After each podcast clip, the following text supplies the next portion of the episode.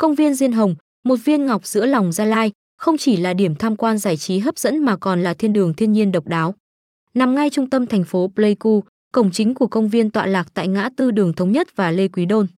Với giờ mở cửa từ 6 giờ đến 17 giờ và vé vào cửa miễn phí, đây là địa điểm được người dân địa phương ưa thích để tận hưởng không gian xanh mát và thư giãn.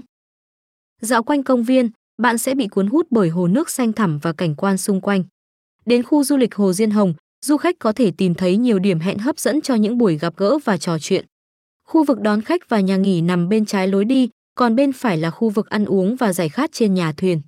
Đừng quên thưởng thức một tách cà phê Tây Nguyên thơm ngon trên nhà thuyền hoặc ngồi bên lối đi ngắm mặt hồ trong xanh tĩnh lặng. Hãy cùng tin tức Gia Lai khám phá nhé!